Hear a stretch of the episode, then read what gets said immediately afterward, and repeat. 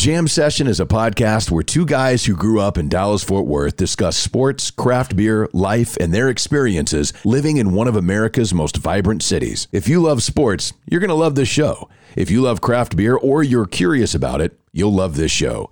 Great conversations with good friends is what Jam Session is all about. Welcome. It's nice to have you here. I hope you enjoy it. I think you will. You're listening to the Jam Session Podcast I was told that I could listen to the radio at a reasonable volume. with Cowboys insider What's your name? Jean Jacques Taylor, That's my name. radio personality and craft beer expert Matt McLaren. He's a very strange young man. He's an idiot. Comes from upbringing. And now, the Jam Session Podcast. It is indeed Jam Session. Subscribe, rate, and review. Hang out with us for a while, right here on the Jam Session Podcast, sponsored as always by Hector Flores.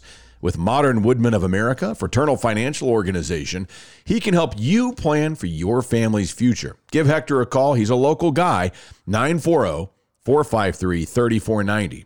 Also sponsored by Greening Law. They fight the legal battle so you have time for healing and renewal. But right now, that moment that we've all been waiting for has arrived. Ladies and gentlemen, the radio, TV, and now podcast star, the sexy Jean Jacques Taylor. What up, dog? I would be the non sexy one, Matt McLaren, and this, my friends, is Jam Session, the podcast version 177, asking simply that you prepare to be dazzled. If not entertained. We've got some stuff to get into. Obviously, no Cowboys this weekend as they enjoy the mini bye. They're back at it next weekend against a streaking Washington football team. We're going to get into a little bit of the NFL. We got a little peep show for you. We've got some college football for you. We'll have some good conversations there. But please, as always, support our sponsors that make this whole thing possible. Hector Flores, man, Hector's a great guy. If you are trying to figure out, and a lot of people struggle with this. How do I start saving? How do, what what does that even mean? And you think to yourself, "Oh, I'll put some over here and I'll put some over here." But do you have that thousand dollar kind of nut there for you that's sitting there in case you have a couple of tires you need or something unexpected? Do you have six months saved up in case you unexpectedly lose your job? Seems impossible. So I trust me, I understand. Hector can show you a path. He's got proven methods that will help you save to get to that point. Well, I think the thing is, man, is a lot of people have an idea of what they want to do, what they like to do, what they hope they can do, but they don't really have a path or an idea how to get there.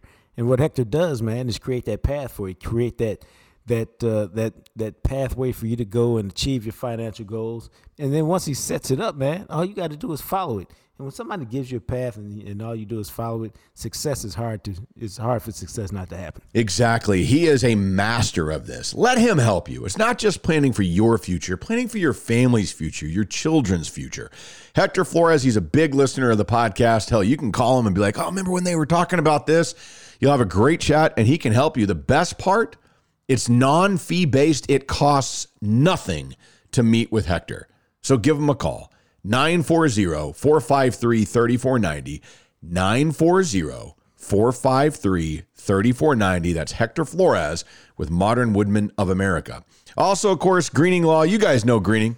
I was hurt in a car accident, man. We are coming up on five months ago almost, wildly enough. And, you know, my back, my back was jacked up for a while where I was feeling stuff in my back I'd never, I'd never felt before. And it really was something, it's still there. But thanks to Greening Law, who's been handling all these insurance company questions and all these other things that I had to deal with, I have truly just focused on healing and renewal. And I've been going, I originally, I think it was three or four times a week. Then it was down to twice a week. And now I'm at once a week, which is really cool. And, and thanks to Greening Law, I've been able to focus on that part of it. They truly are the fierce legal competitor against the insurance companies, whether it's a car accident, malpractice from a physician, injured on the premises of a business, or what have you. You need to give Greening Law a call. Well, the thing I like about Greening Law, and the thing I've always liked about them, man, is you call them up and that doesn't cost anything. It doesn't cost you anything to pick up the phone and call them up and say, yo, here's my situation. And then they say, hey, we think it's a good fit, or ah, we, we don't really think it's a good fit. But if they think it's a good fit and they bring you on for a client, the part I love, they don't get paid unless you get paid, which means They grind for you. They work for you. They handle all the questions that you don't even know are supposed to be asked. They get to the bottom of it, and that's why um, they're successful. They are indeed. Give them a call, man. It's very easy, as Jacques just told you. That call, that consultation, absolutely free. 972 934 8900. 972 934 8900. Make sure you keep that number handy. It's Robert Greening and his green team. Green, green team. Call now offices, Dallas, Texas. Now, as I mentioned, no Cowboys. The Cowboys won on Thursday night, so they were all good. They get to sit back and enjoy the NFL weekend. And it's interesting to see what happens throughout the course of an NFL weekend. But as it stands right now, we have the night game going on right now as we do this between Kansas City and Denver. And then, of course, the Monday night game coming up tomorrow between New England and Buffalo, which really doesn't affect the Cowboys much at all. But you look over here in the NFC, and again, the games that are being played are all AFC games. So these are current. This is what we're looking at right now with the Dallas Cowboys. Arizona won again today. They are 10 and 2. They are atop the NFC. Green Bay is 9 and 3. They were on their bye. Tampa had no problems, as you would expect, with Atlanta. I guess they're not any good because they haven't played anybody, though. I, I, forget how this works. That, that doesn't count because Atlanta's not good. Tampa's 9 and 3. Dallas is 8 and 4. The Rams are 8 and 4. That's the division of doom. Those are the five teams and they are that that group is two games clear of the rest of the field. Now, what's interesting, I think, and tell me what you think, there is a team out there that has a minus 51 point differential, but has won four consecutive games and is currently two games back of the division of doom.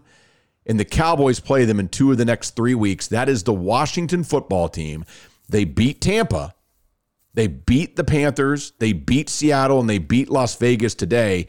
How weird is this? Their last two wins against Seattle and against the Raiders, both games they beat, they won those games 17 to 15. Well, I'm not even surprised, man. Although that's a weird score. I bet there haven't been that many 17 15 games in the history of the NFL. Right. And they did back to back. Yeah, but I mean, let's keep it real, man. Um, their defense is getting better. It's playing much more like the defense we anticipated seeing uh, all year long, which is odd because you know Chase Daniels has been out with a torn ACL for the last two or three, four games. Uh, but their their offense is still booty, man. And so the Cowboys, if they play their A game, if they come to play, they should win. Now I'm gonna say this, and I'm gonna shut up, Matt. Washington should be feeling pretty plucky and feeling pretty good about themselves as it relates to the Cowboys because they beat them last year and blew them out. They should, but many of you that listen to the podcast, what have I heard? Well, who have the Cowboys really beaten? Okay, well, yes, I will give you Tampa that Washington has beaten. Their last three wins are Panthers, Seahawks, Raiders. And then what's going to happen? Well, the Cowboys couldn't beat the Raiders. That's what will happen. The, the Raiders are the only team the Cowboys have beaten. You know, you know what's interesting to me is that we're talking about a team with Ty- Taylor Heinicke. They have no receivers. Terry McLaurin, I'll give you. Antonio Gibson is hit and miss. He's been banged up a lot. Trust me, I know Antonio Gibson. He's my fantasy running back. I had him last year as well. So I understand what they've got a little bit offensively. The thing about Washington, and this is where this gets very interesting to me, this was a Washington team. You and I had talked about this in the offseason. Hell, you thought Washington had a shot to win the division because of that defense. Yeah. And I had pushed, I said, look, man, to me, this is a quarterback offensive league. I, I got to go with Dak because I think the Cowboys had the better quarterback. Well, what's interesting about this is you look at what Washington did to start the season. They give up 29 in a win to the Giants, 43 to the Bills, 30 to the Falcons. 33 to the Saints, 31 to the Chiefs, 24 to the Packers. The last five games is where this gets into. The defense all of a sudden has completely changed. They've only given up over 20 points once. That was in a win to the Panthers. And all of a sudden, and this is what, what's interesting, they lost Chase Young like a month ago. Chase Young's done for the year. That's what I mean. Yeah. But this the rest of this defense has all of a sudden started to show up and has really put together a little something over the last five, six weeks. Which means your Dallas Cowboys better pull their collective heads out of their butt and uh, play on offense the way we've seen them play at various times this year. Or they're going to struggle to score It's going to be a one possession game in the fourth quarter, and we all to be looking at each other like, really? What the hell? Well, one thing that they have shown it, it, since then, I'm, I'm talking about in recent weeks, they have really slowed down the run for the most part. The Cowboys have been struggling with the run. And one thing that I'll be curious to see is that Washington. Antonio Gibson earlier this year was banged up. He had a shin injury and he was not being able to do some of the things they wanted him to do offensively. Since he has started to get a little health back, you look at their ability to run the football. Their last, what is this? Their last f- five games 195 against the Packers, 112 against Denver, only 94 against Tampa, 190 against Carolina, 152 against Seattle. And then you look at what they did against the Raiders today as far as team wise goes and rushing the football, they had 112 yards. So this is a team in Washington that has started to realize we can run. Don't don't let Taylor Heinicke have to win the game for you. Run the football, play decent defense, and, and their defense is going to keep them around dude, that's the way they should play because it shortens the game and it gives you the best chance to win. And we've seen from time to time Cowboys defense get pushed around, mm-hmm. especially up front. If that happens against Washington, it's gonna be some sad singing and some slow walking off the field. It is, man. You you you win this game and you've got a full three game lead in the division with four games to play with another one against Washington. This really if they can beat Washington next Sunday, I think that that probably is the division right there. Now, granted, they're just... they're on the road. They're on the road, but I mean, to me, you're better than Washington. Go beat this team. Yeah, I think so.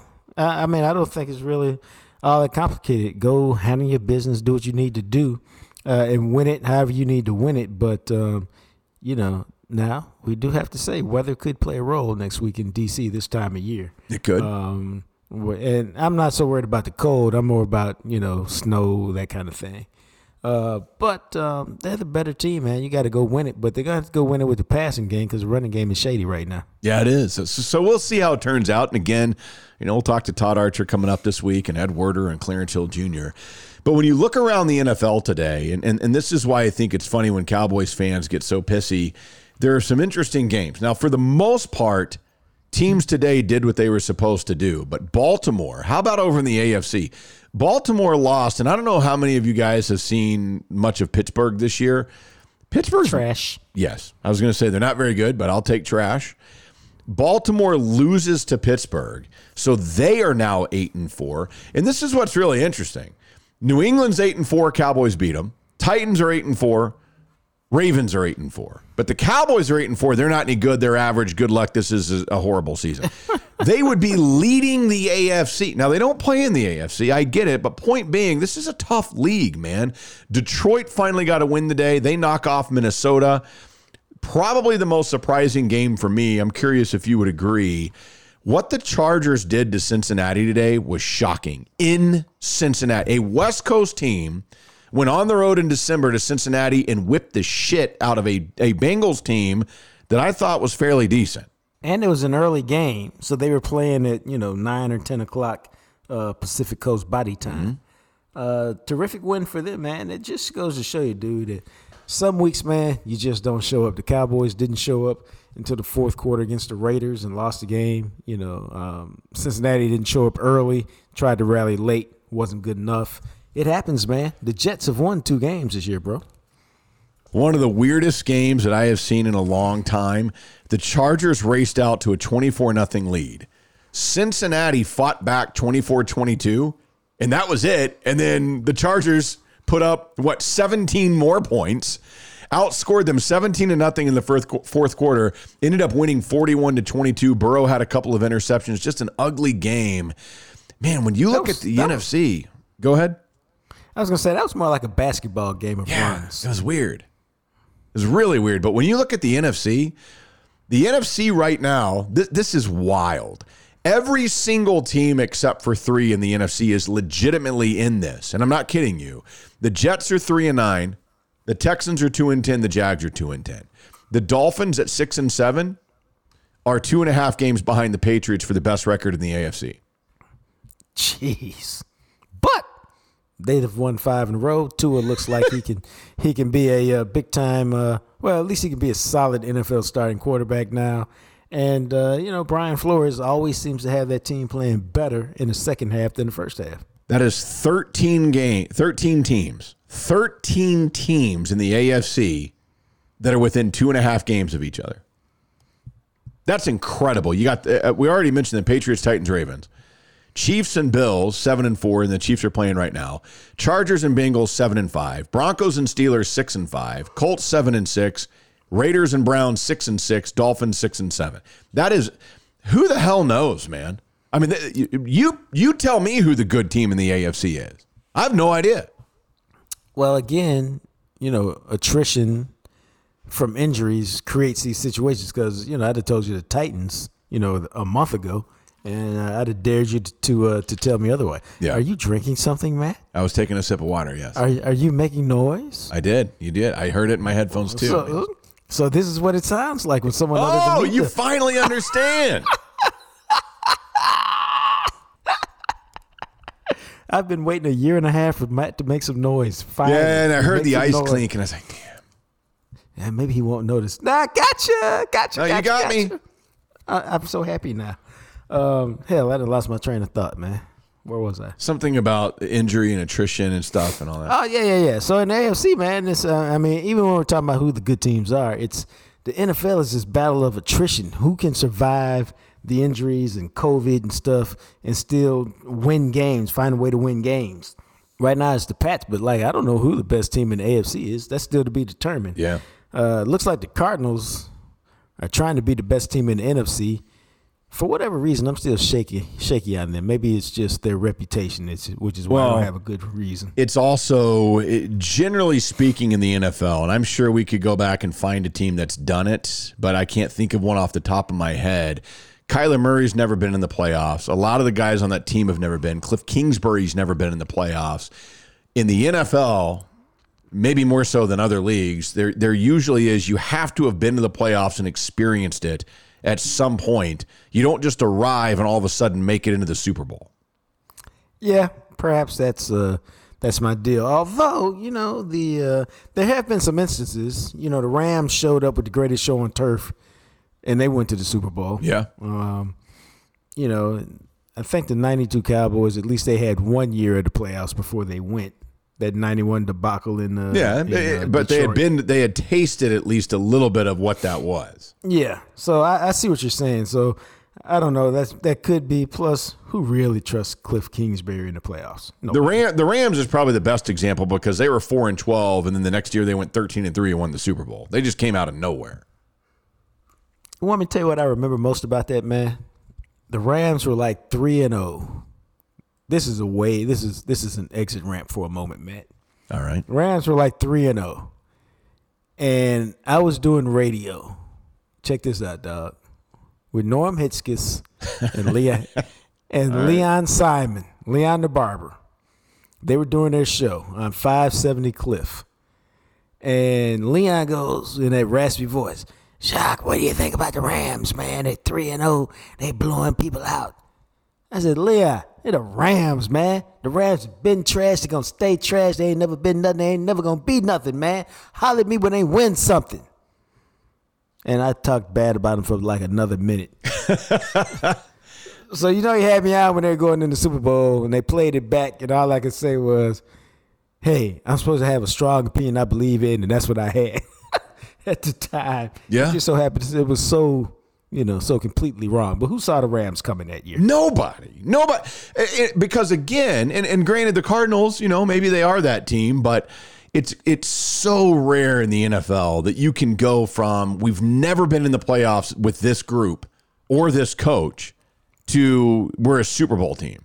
And and the Rams, as as you just pointed out, and I looked it up real quick. I mean, you're right. I mean, the, the Rams were that team. Could the Cardinals? Sure, they could do it. But when you have to go through a team like the Packers or or, or a Tom Brady Tampa team, it, it's a li- it's a little different to me. I, I I don't know. It just feels like there's something different. I still have it like Ed Werder told us last week, and I tend to agree with him. The Packers are my pick to win the Super Bowl before the season began.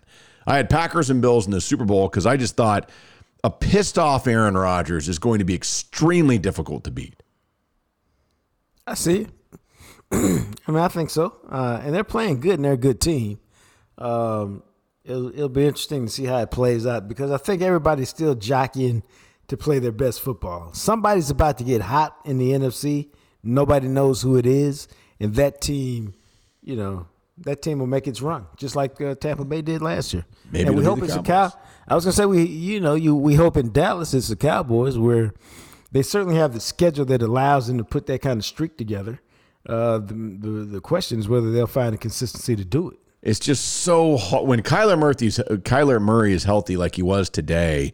You know, had two passing touchdowns, two rushing touchdowns. They got one of the best wide receivers in the game, and DeAndre Hopkins. Their defense is solid. That is a really really good team. Uh, Tampa's gotten hot. They've won three in a row, and you know, you look at it outside of they had lost those two games in a row. Tampa has won seven out of their last nine. In these last three games, they've scored at least 30 points in all three.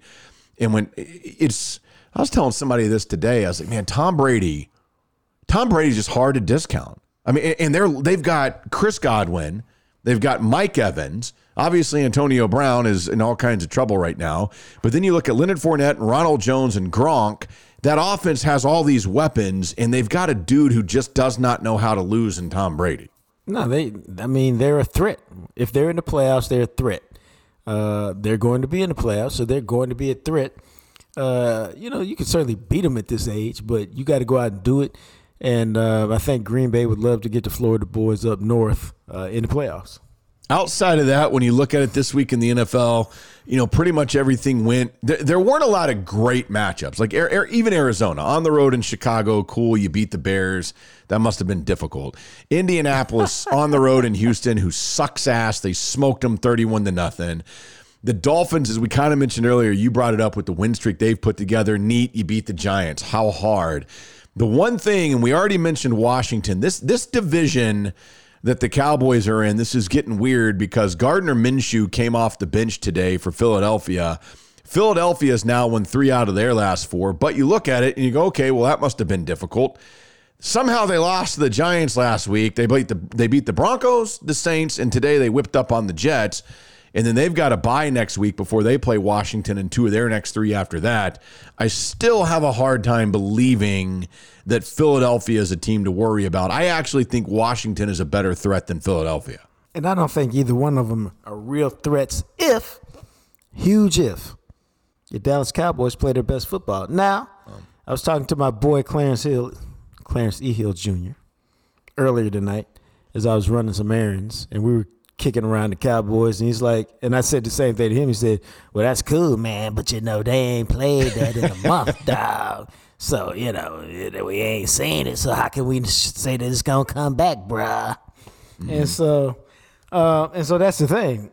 If the Cowboys play to their pedigree, then they win these games.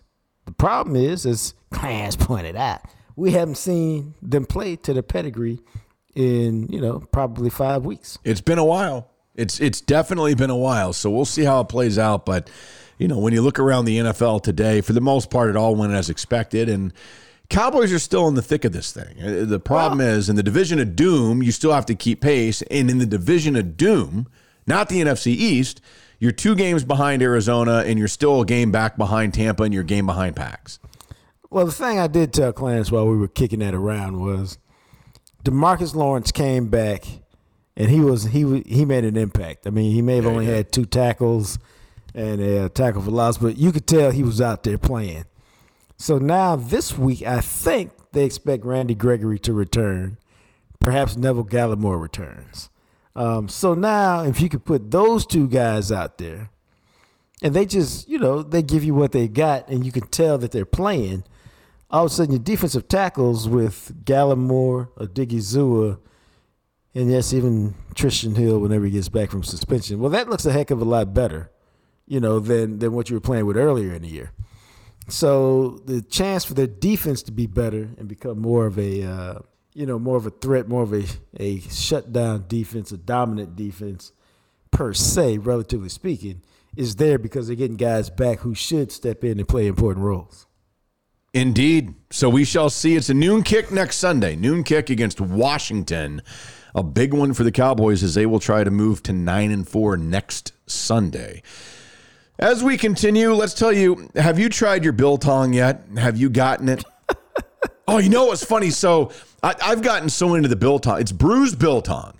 B R U S B I L T O N G. It, it, it's like beef jerky, but it's not. It's a it's a traditional South African air dried meat. So I I take a bag of it up to the station now, and I'll snack on it sometimes in between breaks on my radio show. Right. And somebody the other day, one of the guys that works down the hall, he'd come in to talk to me. He's like, "Man, what what is that?" And I go, "Oh, it's biltong." He goes, "What the hell is biltong?" and I tell him, I was like, "Try it." Then he goes, uh, "Okay," and he's like, "Man, this is really good." And he goes, "What is it?" I said, "Well, it's like beef jerky." But it isn't. He goes, yeah, I was going to say it does, it's not as tough. And I go, exactly. It's more savory. It's more tender. and he goes, what is it called? And I so I explained the whole thing and everything. I was like, look, it, it's a South African air dried meat. It's called biltong. It, it like we're we're accustomed to beef jerky. Well, in South Africa, go any South African you know, be like, hey, do you like biltong? And they they will light up because it is it, it's like that in that country. And now they're bringing it to us here. I'm telling you, man, if you haven't put in your order yet, go to bruisebiltong.com, use the promo code JAM15 for 15% off your order. You're going to love this. I think it's phenomenal. Well, you know, the thing about it is for me, man, I too think it's great. I eat it a lot in the afternoon uh, when I need an afternoon snack. And I like it because y'all know I try to watch my weight and work out. I like it because it's got a lot of protein, up to 30 grams in a two ounce bag. Not a lot of calories. I think about 240. Mm-hmm. No carbs, no sugar, none of the bad stuff, man. And it's all good for you. So that's what I that's what I like about it. And I'm telling you, for me, it's the it's the sliced biltong that's fantastic, man. Yeah, it's. I, I agree with you. I, I get the sliced as well. I've ordered multiple bags. It's become a go-to snack for me. I think you're really going to enjoy it. Again, there's zero sugar. There's zero artificial ingredients. If you like beef jerky, you are going to love biltong. BruiseBiltong.com. B R U S B I L T O N G. Promo code JAM15 at checkout, and you get 15% off your order. So check it out. I think you'll really, really enjoy it. Also, of course, Blue Star Motor Group, bluestarmotorgroup.com. If you are looking for a vehicle, have you called Deb? 817-881-4066. Deb, her husband Mike, that's that's who you're dealing with. You're not it's not we're not giving you the number of a salesperson that ha- oh, let me call my hold on, I got to check with my boss. They are the bosses. Like they own the whole thing. They make the decisions. 817-881-4066. If you're looking to buy or sell a vehicle, you need to. You owe it to yourself to check in with Blue Star Motor Group. The thing I like about Blue Star Motor Group is it's always about the win-win for Deb and Mike, man. And it doesn't matter whether you're buying your car or selling them your car. They want you to feel good about the deal after it's done, after you shake hands when you're driving off. They want you to feel great about it, so you recommend them to somebody else.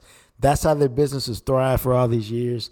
I love the fact that uh, Deb can make a deal. She ain't got to check with nobody. She ain't got to ask for nobody. She's Yep. no finance manager. It's just Deb. She's like, yo, let's make it work. Let's make it happen. That to me is the way to do business. Yeah, they will work with you. They're going to work with you to find a good deal for you. And if you go to bluestarmotorgroup.com and what you were looking for in there, I'm telling you, touch base with them. Be like, hey, I was looking for this type of vehicle. I didn't see it on your website. Just touch base with her. I'm promising you. 817 881 4066 superior quality. Carfax certified pre owned vehicles of all makes and models. BlueStarMotorGroup.com. All right, before we get into our college football conversation, I wanted to bring this up because I got to be, I, I have to give you some props in the peep show. Oh, yes, please do. All right. So we, we've Wouldn't ta- be the first time. No, it wouldn't. But you, we talk about shows, and you had mentioned because I have Showtime, and and I've been watching Dexter on Showtime, and you had taught, and you've mentioned this to me a couple of times, even off doing the podcast. Billions. Yeah, brother.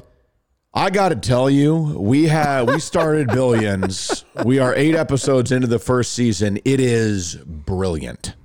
Yeah, it is, bro. Told you. Billions has quickly become, in my estimation, one of my. I think it's one of the best shows I've ever seen. I put it up on the level. I, I still won't give it Sopranos Breaking Bad love, but my God, It gets better, bruh. I am telling you, the writing on it, it is some of the. I would say it's probably the best written show I've seen since The Sopranos. Okay, now let's give full props because I'd be messing with him all the time. Will Chambers brought me, my former partner at ESPN before Matt. He brought billions to me, and I like, Really? "Eh." oh, he loved it, man. And I was just like, ah, yeah, whatever, dude. I feel you. After I know, I get it, I get it, I got you. Yeah, yeah, yeah, whatever, whatever, whatever, bro. And then it was some ever slow time you know, only like a year ago, but it was slow. And I was like, you know what? Will used to talk about billions all the time. I got this Showtime. Uh, you know what happened, man? I think I had the Showtime after I watched the uh, what's that show? Bryan Cranston show, The Judge or Your Honor or whatever. Yeah, yeah, yeah. Your Honor. Yeah. And, and I, I still had time left on my 30 day subscription. So I'm like, you know, he's told me Billions was all right. Let me check it out. I think that's how it went down. And so I checked it out. And I was just like, wow, this is the shit right here. Man, I mean, I mean, I am episode, and I'll tell you this straight up: if something happens in the first thirty seconds of the entire series that I've never seen in cinema or television before, that I was like, "What am I watching?" And it blew my mind. And then the the right the dialogue is so it's just brilliant. It's it's it's beautiful. It's each know- character is written so perfect. My God, it's just good. The script is unbelievable. Well, see, you know what, man? I was, um, I was, I was. It's interesting you say that about the script because I was having this conversation about uh, Insecure, which is a show on uh, HBO. It's about black people. Uh, you know, a lot of times I say it's like, it, it's like watching Friends for black people. Okay. And and somebody was asking me, says, "Well, what do you really like about?" it? I said, "It's written so well that the dialogue sounds exactly the way black people talk.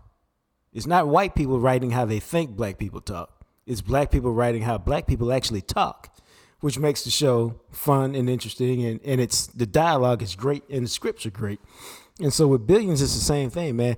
I never look at, I never see this, I never watch an episode of Billions and go, what the hell are they doing? Nobody talks like that. Nobody Yeah. says that. I mean, it sounds like they're acting. I never go that, man, because you're so deep into the characters Mm-hmm.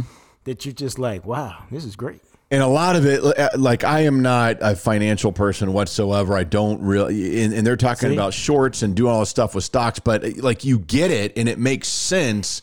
And from what I understand, because my brother did work at a hedge fund for a while and worked at a place kind of like what they've got in, in billions, you know, so I kind of understand based on way he would describe some things happening there before. I mean, they, it, it's exactly what this is. And, and not just that, but it's not just the way that he talks. The Damian Lewis character, at, who goes by Axelrod, they call him Axe, with the the hedge fund or whatever he is that he has. It's the Paul Giamatti character, the Rhodes character, and the dynamic that he has with him and his wife, and his it's it's it's one of the more fascinatingly written shows that I've ever seen. That thing is wild right there. Oh my god, the whole yeah. I mean, I mean, it's it is wild, but it is so good because you're like, I never saw that coming. no, no. How the hell could you unless you're really That's into what- that world?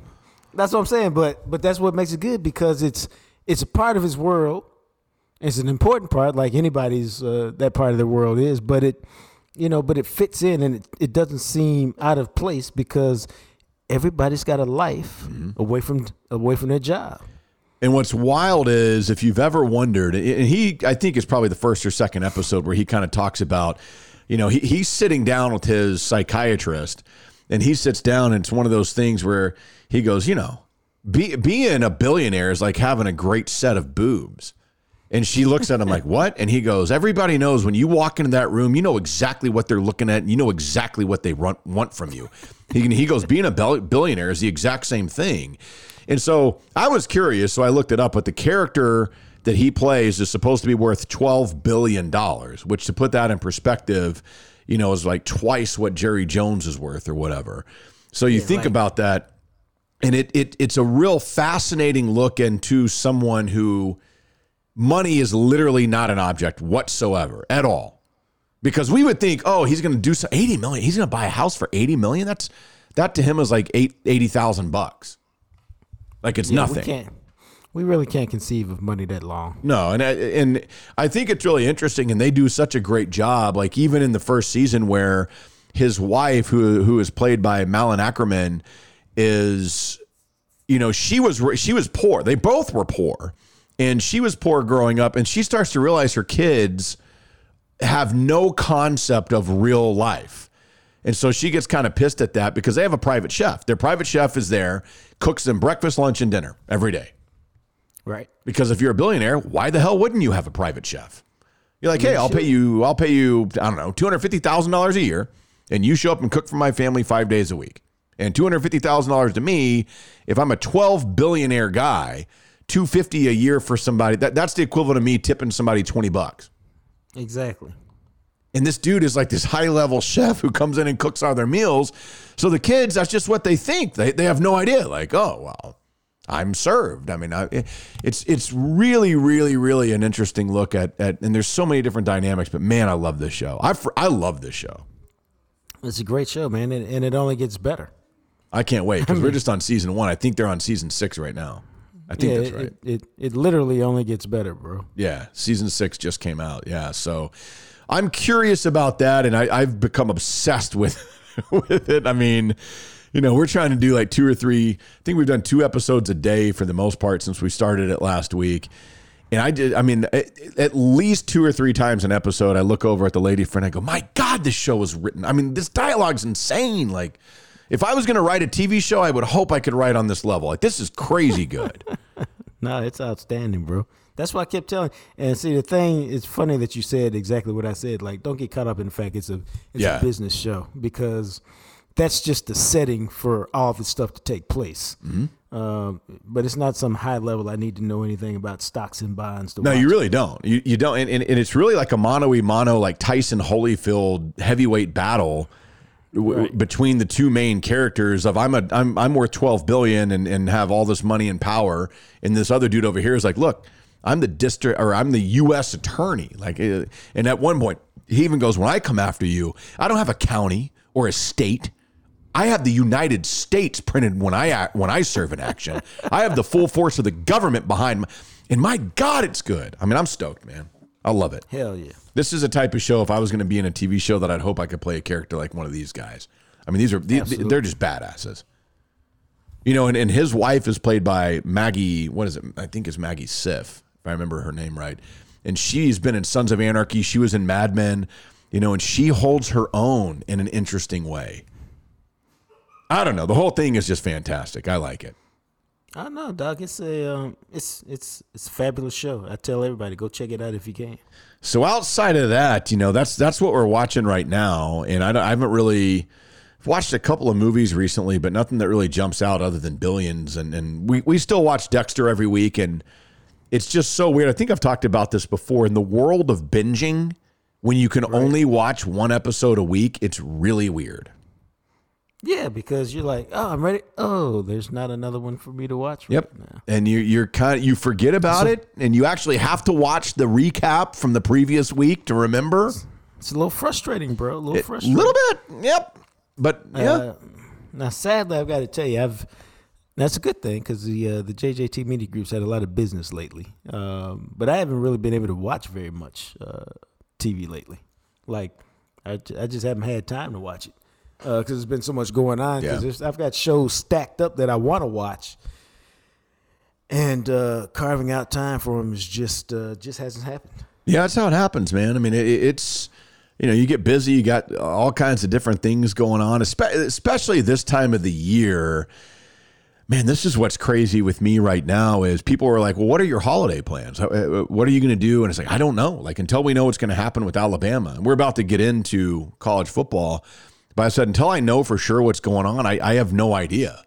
And so, reality of it is, with what I'm doing now, college football, the station that I work for in Birmingham is the number one station in the country for college football for radio.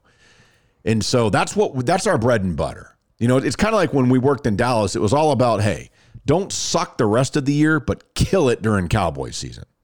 Yeah, And ba- basically, it's that here. It's you know, figure out how you're going to do eight months of radio the rest of the year, but you better bring your shit during college football season and be at the top of your game and slay it. I mean, that's the expectation. And so originally I had told them, hey, I'd like to have off the week after Christmas, but we all knew, and we even talked about it. I said, but it depends on what happens with Bama, because obviously if they make the playoff, you can't not do shows leading up to the college football playoff game. Well, Bama's made the playoff. Fortunately, they will be playing in Dallas. They are playing in the Cotton Bowl, and I will be in Dallas that week. And it's interesting because they don't have to pay for a hotel or my airfare because I'll already be there. And so they kind of lucked out. And so the station will have a presence and I'll do some media stuff and whatnot, but I have to actually do my shows that week leading into the college football semifinal. And then from there, we'll see how it goes because I may get a chance to go to Indianapolis for the national title game if, if Alabama gets past Cincinnati. But, and I think that'd be fun because I've never been to Indianapolis. But it's an interesting time of year. I mean, there's so much going on. There's that, you know, there's company holiday parties, there's gatherings with people and friends and all this type of thing that you try to figure out and work your schedule around. And, you know, we've talked about this in regard to Thanksgiving before, having worked Cowboys forever and and now it's one of those things where it's well, you know, yeah, I can come in for Christmas, but you have to realize that this is. I mean, I, I'm like my whole thing is college football season. If Christmas was in March, they, I could take a month off; they wouldn't care. but it's not, so it's just kind of what it is. I mean, that's and one thing I will say that I think is really cool about this is because I haven't used any vacation days this year, and they don't roll over. Cumulus Oh, doesn't roll them over anymore. Oh, well, you you got to get them, bro. Well, here's the thing: is that our our PD is cool to where he's like, look, you know, next year we'll just we'll figure it out. Don't worry about it. Oh, okay. Because it's tough, you know, when I because I came in at the like at the beginning of college football season essentially, and you just you, it's you have to be here for it. And I want to I want to as well because I was thinking I told him I was like, look, man, if I'm a listener. I'm tuning into the station expecting to hear my normal shows because this is the week of one of the biggest games for me for the year. And, and if I'm not there, what does that tell the listener? That's kind of shitty. Yeah. No, I get it, bro. kind of like me and you on the podcast. Like we've done podcasts before late at night and, and doing so, like a couple of special ones we did, like the Dak contract and stuff like that. Is like, you know, hey, you know, you guys that listen to the podcast, we want to make sure we're here for you because we want to talk about it and we figure you guys want to hear about it. So Well, if you're gonna if you're gonna do it and do it for real, then you got to do it for real. yeah, that's a good way of putting it. Yeah. If you're just messing around, playing around as a hobby, then it's a hobby. But if you like if you like doing it and uh, at the highest professional level you can, then yeah, you got to do shit like that. It's just the nature of the beast. So now that I know for sure when I'll be there, maybe we can do something. I got to reach out to a couple places. Maybe we can do a show. I don't know, but it's, it's just there's so many moving parts because you just don't know. And then it was it was like, well, what if what if Bama goes to Miami? And I kept thinking, I was like, why would they do that? Like they're not going to go to Miami. Dallas, for people that don't know, Dallas is the biggest Alabama alumni base outside of the state of Alabama. Plus, who doesn't want all those Texas kids on the sidelines watching Exactly. you play? It's a big recruiting bit for them. So, as we continue and, and we kind of morph into college football, have you been to Freeway Tire Shop yet? Or are you still taking your car somewhere? You're like, God, I hope this guy doesn't screw me. and then it happens, and, and we're like, Well, did you go to Freeway Tire Shop? You're like, No, it's too far. I, I don't live in downtown Dallas. I bet you wish you had. I'm just saying, if uh, for real though, like if you want to be able to drop your car off at a place and, and you're cool and walk away and not worry about it, I don't know, you have to go to Freeway Tire Shop. dude you know it's um you know we talk about the four t's when we talk about freeway tire shop and jr the owner man it's all about trust man. It's about trust that he'll diagnose the problem right. Trust that he'll use quality parts to fix it. Trust and here's a big one that he'll charge you a fair freaking price man to get your job done. And then trust that he stands behind his work man. Jair has done that time and time again. He's a phenomenal mechanic. His business is phenomenal. And uh, i think you're a knucklehead if you go anywhere else. I would agree. It, it's you can trust him, and he stands behind his work. And God, man, you've taken 183 cars there, so if Jacques can do it, you can do it. Make it happen. It's Freeway Tire Shop. Jr. and his guys, they're going to take care of you online at freewaytireshop.com. It's just north of downtown Dallas, right off the freeway there, and, and off 35. You can schedule your appointment, request a, a quote online, freewaytireshop.com.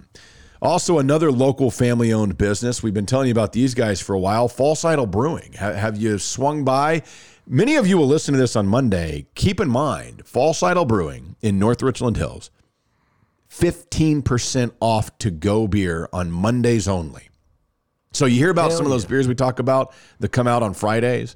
Well, if you wait until Monday, you get it for 15% off. You can get a crowler. You can bring in your own growler. They'll fill it up for you, or you can just get the four packs that they sell for 15% off there at False Idol Brewing. Doesn't get any better than that. Craft beer for 15% off, done, sold. Yeah, and I'm a stout guy, so if you got some of that, let me come out and get some, man. Yeah, they've got some good ones. I, I'm I'm telling you, I, I've already we've been plotting out. Okay, how are we going to plan this while we're in town to make sure we can hit the places we need to? Because False Idol is at the top of the list.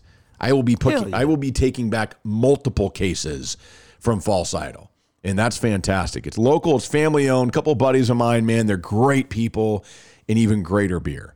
I mean, they're good dudes. The beer is better than they are. How about that? don't tell them I said that. Or do, I don't care. They're fun. They're good guys, man. It's False Idol Brewing in North Richland Hills. And then finally, of course, Smokey John's Barbecue. Jam Session Bowl. Have you gotten it? Did you swing by and indulge? Made from scratch macaroni and cheese or mashed potatoes, whichever you want. You get to top it with your choice of two different types of meat. You get to select do you want real bacon bits? Do you want some of the other toppings, some cheese, maybe some chives? Drizzle with Smokey John's barbecue on top. It, if you haven't had it yet, you need to get over there and make sure you get a jam session bowl. It is phenomenal. Uh, my dad my stepmother came to town a couple weeks ago. I took them. They had one, loved it. Couldn't eat it all. The two of them together couldn't eat it all. They had to. Uh, sp- they split it and then went back and ate it. Left ate it later. It's uh, it's it's phenomenal, man. It tastes great. And I tell everybody, man. Clarence Hill went by there the other day. I chastised him. I said, I mean, the ribs and the cabbage was fantastic, dog, and the yams, yeah, that was all great, man. But how how'd you go there and pass up the jam session bowl? I saw that and I was like, huh, do you not listen to the podcast, Chill? You know, I said, I bet he doesn't even know it exists. Yeah, he doesn't probably was like, well, I looked at the secret menu and I didn't see it. It's a secret menu, Chill. You got to be a jam session listen. You can't just walk in like chill. You can't just walk in there if you don't know the podcast. You can't walk in there and order it. You wouldn't know that it exists unless you listen to us. There you go, man. So I mean, for real, it's a secret menu item. is what it is, man. I would tell you, go get it. It's the Jam Session Bowl. Don't forget as well with Christmas coming up. I know a lot of us. I do this. Do you do this where, like, with your family, you try to find those little things and whatnot for stocking stuffers? Yeah. And I think that like Smokey John's barbecue, because you can go online to smokeyjohns.com and click on Smoky's Market. You can order their rub or their barbecue sauce. To me, that's the perfect stocking stuffer because it- it's something that everybody would use no matter where you are. Even if you don't live in Texas, you want a taste of that Texas barbecue, you can order it and they will ship it to you wherever you are. And it is a I mean, I'm gonna tell you straight up. If I opened my stocking and had a little Smokey John's barbecue sauce, I'd probably just crack it open and drink it right there on Christmas morning. Oh yeah, brother. But make it happen, man. They're great dudes. It's local, it's family owned, it's phenomenal barbecue, and it's a wonderful place. So get out and support them at Smokey John's Barbecue. College football playoff is set, and if you've been following along, it, this I told you how it was going to be, and here we are. Well, I got to tell you, uh, you've become the college playoff savant. Thank Like, you. You know, you just listen to Matt, follow his tip, and he'll tell you exactly what's going to happen. He has a real good read on the formula. He understands it, and uh, if you listen to him, I mean, the show ain't even fun to watch because Matt's told you everything's going to happen. It's true, man. And, you know, I got to say, because I, I did, like I, I kind of talked about, like this is in this area, it's, it's, it's all about college football. And, and I think you and I have told this story before about how we originally started doing who's going to win and why. it's always worth telling again. But we were doing the radio show at ESPN. Hold on, hold on, hold on, Okay, hold on. We all could right. we could we could tell it even better on the podcast because we could tell our true feelings. Yeah, because Kat doesn't listen. I and even if Right. you do, we love And you, so it doesn't matter. Yeah, yeah, we're boys now. okay, like like enough time has passed, we can joke about it now. It's fair. So so yes, tell a story. So we're doing the radio show, and Cowboys. I mean, this this was on a Friday, as I recall. Right. And we were talking about a variety of different things, and our program director was out of town and had flown back into Dallas, landed at the airport, and got an Uber or whatever from the airport to the station, which is probably about a 25, 30 minute drive. He, and this is true, he legit. He, he couldn't have been there more than five minutes. I think enough to drop his stuff off in his office, wait And for us type- to be in a break Yep. comes down and the studio doors at a radio station are not like a normal door because they're thick for soundproofing. They're fairly heavy. He throws that thing open. and just and we're like, what's going he goes, What the uh. fuck are you guys doing? And we're like, me and Jacques looking at each other like, what's going on? He goes, I just got off the plane and I drove all the way here from the airport and I don't hear you guys talking about the fucking Cowboys and tell me what the score is going to be and who's going to win and why. And I'm driving all this way going, who, what are you even talking about? Why are you even on? And I mean, it was intense, man. And so when he when he leaves, now you got to understand, as Matt said, he burst. Cat probably weighs about one seventy five. If he that. burst, he threw the door open like he benches three fifteen. Yes. And when he left, I looked at Matt and I go, "Well, somebody didn't get some pussy last night." this is what you said. and we were both, and to be fair, both of us were like, we were pissed. Because, Yeah, but you, like- you have to realize again that he's usually super chill. Now he'll tell you that he doesn't like something, but normally it's like, hey guys, you need to be doing this, this, and this. right? And so we were both like, what is going on? Like it was really weird, but it shook us. And we just looked, and I said, I go, you know what? Fine. Well, then fuck that. I know. I said, coming up next, who's going to win and why? And that we, and for the rest of time while we were, and even to this day, even to this day, on Friday on my radio show here, I do a segment called Who's Going to Win and Why. Yep. And we and and we ended with the score so that the you know, Yes, there's a prediction, but it's it's not just oh I think this is gonna. We would spin the whole segment. Here's why we believe. Here's what we know, and here's why we think this, and here's where it leads you to. yeah. And that's that's that's legit why we do that segment. That was funny, man. Well, looking back, it was at the time. I was like, well, okay. I remember that. I was like, well, you know, and I was kind of pissed. I was like, I mean, that's so random that he would come in in the middle of our show and do that. Right, right, right. You know, because you guys got to realize, like, sometimes on radio, stuff will happen in the breaks. It's very rare. It's very rare for something like that to happen. But you have to compose yourself because you got two minutes later, you got to go back on the air and act like everything's great and you're having a great time. Not that you just got your ass reamed by your boss. Well, hell, we got fired and came back on and acted like it was a great time. that was true. That was tough. That was a weird one. I remember telling Alan, I was like, man, you got to have some other stuff ready to go because there's no way I can do a full show today. I was like, I'm going to try my best, but I'm so shaken. But, you know, going back to the who's going to win and why bit, that, you know, that was classic. I mean, that that's that was a different level. But that's why we do that segment. And it's funny because I still do that. And so on Friday, and all week, everybody on, on the station I work for, everybody. I mean, Greg McElroy, who won a national title at, at Alabama and who you see each and every week, he is the number one color analyst for ABC with Joe Tessitore. Greg McElroy does the morning show on my, on the station. He picked Georgia to win. I had multiple people on my show last week that picked Georgia. Everybody was picking, I mean, Sports Illustrated, ESPN, 14 writers for college football news. I mean, across the board, people were picking Georgia.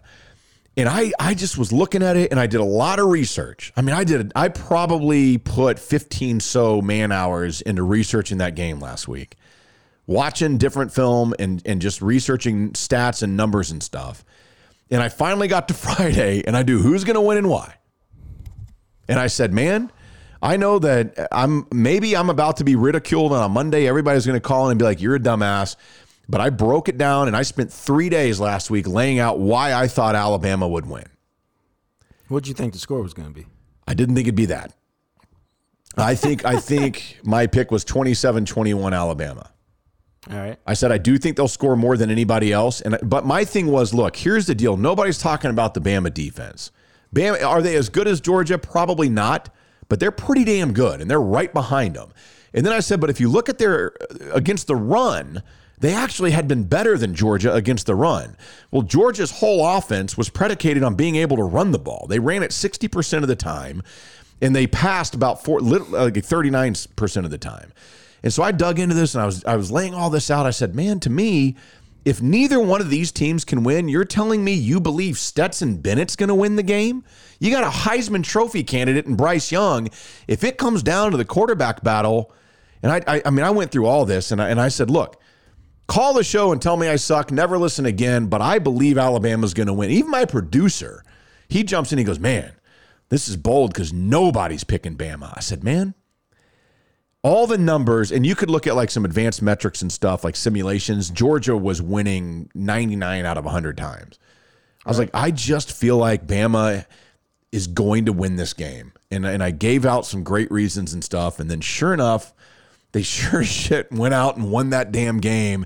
Essentially, the exact way. I mean, they scored more than I thought, but it, it became about they couldn't run, neither could Georgia. And Bryce Young went out and did stuff that Georgia hadn't seen. And that, my friend, is why I wasn't, uh, as an Ohio State guy, if we had gotten to the playoffs, I wasn't afraid of facing Georgia because I didn't think their offense, I thought their offense had been pretty much booty all year. Uh, and I'm only basing against the best, some of the, you know, I, I didn't believe in their offense. I, I believed in their defense, but I didn't believe in their offense. And I thought if they could get challenged and have to score some points, now that was going to be the hard part. Who can challenge them and make them score some points? Then it would it would be uh, it would Yeah. be rough for them. But um, but that wasn't the case, and so hey, it is what it is, man. And that was, and, and man, you know, it's funny because I had said all along, I said, look, if Bama went, I already said Georgia was in. I had this dude call last week and he was like, I don't know why you're saying that. They're not going to make it and all this. He's like, that's uh, Georgia loses, they're out. That, yeah, I'll call you next week and tell you. And guarantee you the guy won't call. I was like, look, I mean, I said last night, I said, this is blatantly obvious. It is Alabama, Michigan, Georgia, Cincinnati. Those are your top four. It will not be close between Cincinnati and whoever winds up fifth, either Baylor or Notre Dame. It, it, it's just, it, it's all numbers and metrics. And if you know how to look at it, it's easy to kind of lay out and see how it's going to be. Now, you know, we talked about this last week. I wasn't surprised at all that Baylor beat Oklahoma State. I thought that'd be a really close, good game, and it was. I thought Michigan or uh, Cincinnati and Houston might be a little closer, but hey, props to Cincinnati. They prove they belong. Give them a shot. Let's see what happens. I think they'll get their ass kicked by Bama. Michigan, Iowa. I mean, you and I talked about this. I was like, man, the one game I feel most confident about is Michigan is going to thump Iowa. And they did 42-3. I think wasn't even close. My God, that was a mauling of epic proportions. But it, it- it's this is going to be an interesting playoff because Michigan Georgia is fascinating to me. Because Michigan, people automatically assume it's going to be an Alabama Georgia rematch. I'm going to tell you straight up, Michigan is more than capable of beating Georgia. That is a very good Michigan team. I don't believe in them still, even though they waxed my boys. Um, I don't, uh, you know, they're going to have to prove it to me because here's why. And I'm just keeping it real with you. The reason why Ohio State has been different over the last decade is they became this national recruiter and their offensive and defensive linemen they pick them from all over the country, and they're not that Midwestern, that Midwestern group that can't hang with the Southern defensive linemen, especially up front. And so maybe Michigan can prove me wrong, but they're going to have to um, deal with that athletic Georgia front and really be able to move them. And I don't see it until they do it. I ain't gonna believe they can do it. And then if they can do it, then I'll say, oh, Michigan football has turned the corner and they're ready to uh, they're ready to ascend to be one of the big boys over the next few years. Yeah, I mean, reality of it is that Georgia, the talent on Georgia is greater than the talent on Michigan. It just is. And Alabama, I would be shocked. I was surprised that the line for Alabama Cincinnati was only 13 and a half. A lot of people thought it would be like 17, 18. I, I, I have no idea unless they just Boise State the thing and gimmick it and do a lot of trick stuff that people just don't expect. I have no clue how Cincinnati hangs with Alabama. It did, and again, now to be fair, if some of the Alabama teams that we've seen this year show up, then okay, maybe they allow them to hang around. The Alabama team that played Georgia, nobody's beating that team. Yeah, I, th- I think um, I think the reality is I think sometimes uh, or not sometimes this season Um, perhaps they got a little bored with the season because Mm-hmm. they, you know, or they weren't focused and locked in all season. But you know, Nick Saban got the rare chance to tell everybody all week, everybody except Matt McLaren thinks we're going to lose. They don't think we're any good. They think they don't think we can do this. Let's show them what Alabama football is all about. And so he got them locked in and focused for that game for sure. Uh, because I mean, the reason why nobody picked them is they played like shit. The la- I mean, in several of Yeah, the they did. games. Yep. So you know, I mean, that's why nobody picked you. Uh, Yeah. but you know, It, it, it's you know it's really interesting when you look at this because they did a lot of motions and shifts and whatnot with Alabama, and, they I mean they probably did more motion in that game than they've done all year. And I think for a Georgia defense, they did some stuff. And credit to Nick Saban, they did some stuff they hadn't shown before. The offensive line played better than they'd played all year. It will be interesting to see because they did lose John Metchie. He tore his ACL in that game. That man, that, you hate to see that. That's one of those because he went down without being touched. And I looked at the lady. I was like, well, he just blew out his knee. She goes, why would you say that? I was like, because when they show the replay and you see a dude go down like that and no one touched him, he blew out his knee. That's an ACL. pretty yeah, pretty much. That's how it rolls. I mean, it- it's it's just one of those things, and and you know, you look at this in the college football playoff of all the teams, Alabama has hands down, not even close, the best quarterback in this thing. No, I don't think there's any doubt about that. And it's a game about the quarterback, man. And unless you figure out how to disrupt him and make him struggle, you're gonna have a hard time winning. And what's wild, he's a sophomore, kids. He has to come back next year. Yep. Maybe he'll be our first two-time Heisman winner since Archie Griffin. He might be because he's he's locked up this year's Heisman. He will win it.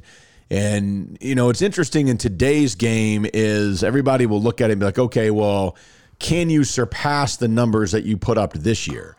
And that, what's wild about this version of Bama, they should be better next year because they have more. They'll they'll be more experienced. Like their best offensive player, Bryce Young, has to come back, and their best defensive player, Will Anderson, has to come back. They're both sophomores. Right. And so when you got, and there's some other guys obviously that are coming back that most people wouldn't know, who cares, but they're going to have some depth and some real talent coming back that I think you've seen. I don't know how much you've watched, but Saban has kind of laughed a little bit more and he's been a little looser in some of these post game interviews and stuff because I think he's kind of like, huh. Like, I, I wonder if he looked at it and said, well, you know, let's get some experience this year and next year will be our year. I think he's a little surprised at where they're at. Oh, it, it wouldn't surprise me. Like I said, they've struggled in a lot of games that we didn't expect them to struggle Yeah. to. But Alabama knows how to win, and they're never going to be beaten on the coaching tip. You might play them even on a coaching tip, but you're never going to beat them on a coaching tip. And then, by the way, of course, the news today looks like Brent Venables is going to be the new head coach at Oklahoma. He has been hanging around Clemson for forever, it feels like. And it was always, eh, what would it take to get Brent Venables? He's like the Kirby Smart. Kirby was at Alabama for years and years and years. And everybody thought, well, why didn't this guy leave? And then finally, Georgia opened up and he left. Brent Venables has been that dude at Clemson. He has been at Clemson since 2012 and uh, underneath Dabo. And obviously, you know, he'd coached at OU for a few years back, actually for several years, for like a decade, and played at Kansas State. So he's familiar with the Big 12. He's familiar with what that's about. Really solid hire for OU. And I'll be very, because he's a defensive guy. I'll be really curious to see what he's able to do as far as continuing what Stoops did and then obviously what Lincoln Riley has done the last few years. That's always interesting, man, because uh, you know it's your first job as a head coach. Uh, you know, there's going to be some things you, you some things you got to adjust to, and some things you got to move. Uh, it's a it's a good fit. It's a good environment. He'll have everything he needs to be successful. Um, but he's a defensive guy at a school that ain't been a defensive school in a long time, bro. Well, I mean, they ain't been no, you know. Right. And so what I'm saying is, you can fix the defense, baby, but you still win with offense, man. In today's college football, and he better find that quarterback, solve that quarterback problem. Whether it's uh, keeping uh, who's it, Caleb Williams or whatever his name is, or whatever. yeah, Caleb you know, Williams, yeah. They, he just got to figure out the quarterback thing. Everything else will fall in line if you figure out the quarterback situation, because you know they'll play better defense. But that quarterback thing ain't no joke, bro. Ask Texas. And it'll be interesting because apparently the idea is that Jeff Lebby, who's currently the offensive coordinator at Ole Miss, who's an Oklahoma alum. He's a young dude, too. He's not even 40 years. I can't remember. He's 38, 30, something like that. But he is expected that he's going to join Venables and be the offensive coordinator there at OU, which would be interesting because people like, ah, well, what has he ever done? It's Lane Kiffin. Lane Kiffin doesn't call the plays at Ole Miss. He lets Lebby call the plays. Now it's Lane Kiffin's offense, but he lets Lebby call the plays. So that might be a, a solid hire to give them something that brings in a guy that's been with an offense and has been under Lane Kiffin the last couple years there in Ole Miss. So we'll see. But a lot of movement in college football. It's really fascinating how all this is playing out with the coaching carousel and how that's going to work. And should be a good playoff. I, I, for one, think it's badass that we have two teams in the playoff we've never seen before. No, me too. I think it'll be fun, even if one of them is Michigan.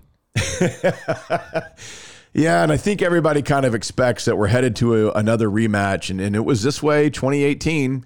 It was Alabama Georgia for the national title. That's when Tua came in at the half and threw that touchdown pass in overtime to DeVonta Smith. So, you know, are we headed to another Alabama Georgia national title game? We'll find out, but yeah, we'll see.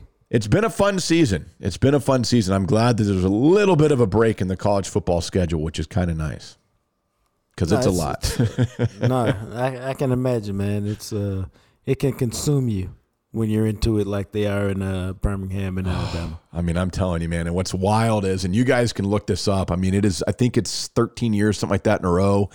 When they put out the overall ratings for college football on television, Birmingham will be it's it's like twice the next market for the amount of football that people here watch. It's unbelievable for college football. It's insane.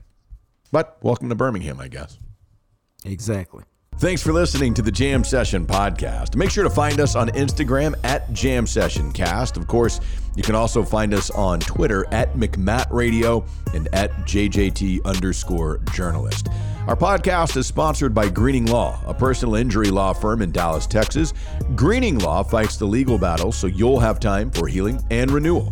Give them a call at 972 934 8900. Greening Law, Office, Dallas, Texas. Also brought to you by Hector Flores with Modern Woodmen of America. Let him help you secure your family's future. You can give him a call at 940 453 3490. As always, thanks to Purple Elephant Music for the music you hear at the end and the beginning of each episode. He, of course, is the radio, TV, and now podcast star, the sexy Jean Jacques Taylor. And me, I'm just a guy. Matt McLaren. We'll catch you next time right here on the Jam Session Podcast, available everywhere you listen to podcasts.